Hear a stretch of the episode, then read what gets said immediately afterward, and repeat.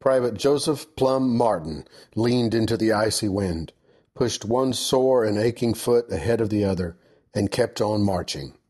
With 11,000 other weary soldiers, he was trudging up the Gulf Road, a rutted dirt path that would lead them to a place called the Valley Forge, where the Continental Army was to take up winter quarters. For the past week, they had marched through the wintry Pennsylvania countryside in snow, sleet, and freezing rain, toting muskets, knapsacks, and canteens, shivering in the bitter cold, their empty bellies growling and protesting in hunger. They lacked warm clothing and blankets, and they slogged along the road in shoes that were falling apart. When their shoes did give way, the men continued to march on bare, bleeding feet.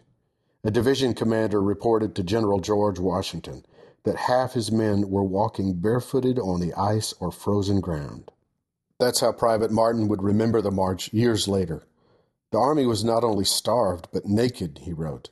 The greatest part were not only shirtless and barefoot, but destitute of all other clothing, especially blankets. When Martin's own shoes gave out, he found a chunk of raw cowhide and made himself a pair of moccasins, which kept my feet, while they lasted, from the frozen ground, although, as I remember, the hard edges so galled my ankles while on a march that it was with much difficulty and pain that I could wear them afterwards. The only alternative I had was to endure this inconvenience or to go barefoot, as hundreds of my companions had to, till they might be tracked by their blood upon the rough frozen ground. But hunger, nakedness, and sore shins were not the only difficulties we had at that time to encounter. We had hard duty to perform, and little or no strength to perform it with.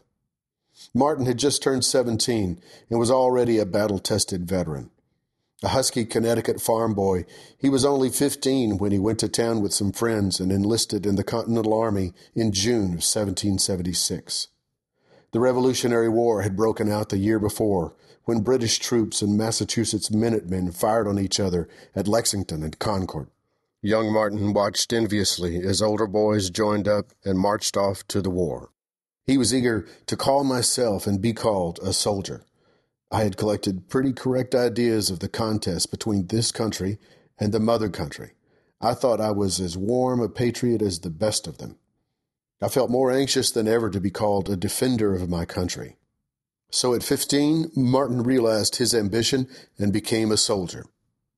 It took General George Washington's suffering army, with its horses, cannons, wagons, baggage, and equipment, a whole week to cover the 13 miles from their temporary encampment at White Marsh to their winter quarters at the Valley Forge.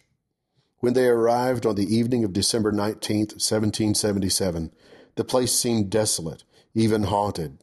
This wooded wilderness, one officer called it, the soil thin, uncultivated, and almost uninhabited without forage and without provisions. The campsite was a densely wooded plateau about two miles long, bordered by steep hillsides and the swift flowing Schuylkill River, which served as natural fortifications. Scattered about were a few small houses and some patches of deserted farmland. The whole area had been stripped of food and forage by the British, who had destroyed the old iron forge on Valley Creek that gave the place its name.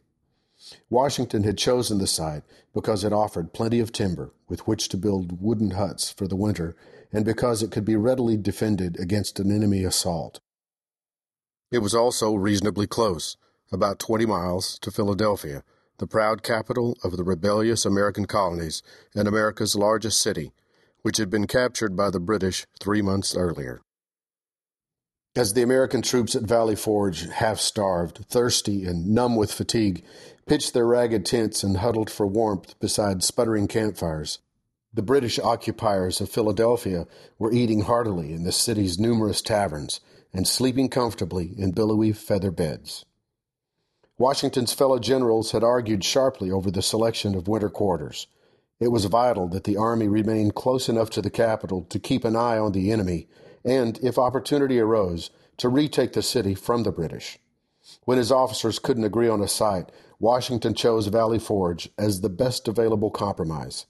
It seemed a dreary kind of place and uncomfortably provided, the American commander admitted, but he told his soldiers that he himself would share in the hardship and partake of every inconvenience.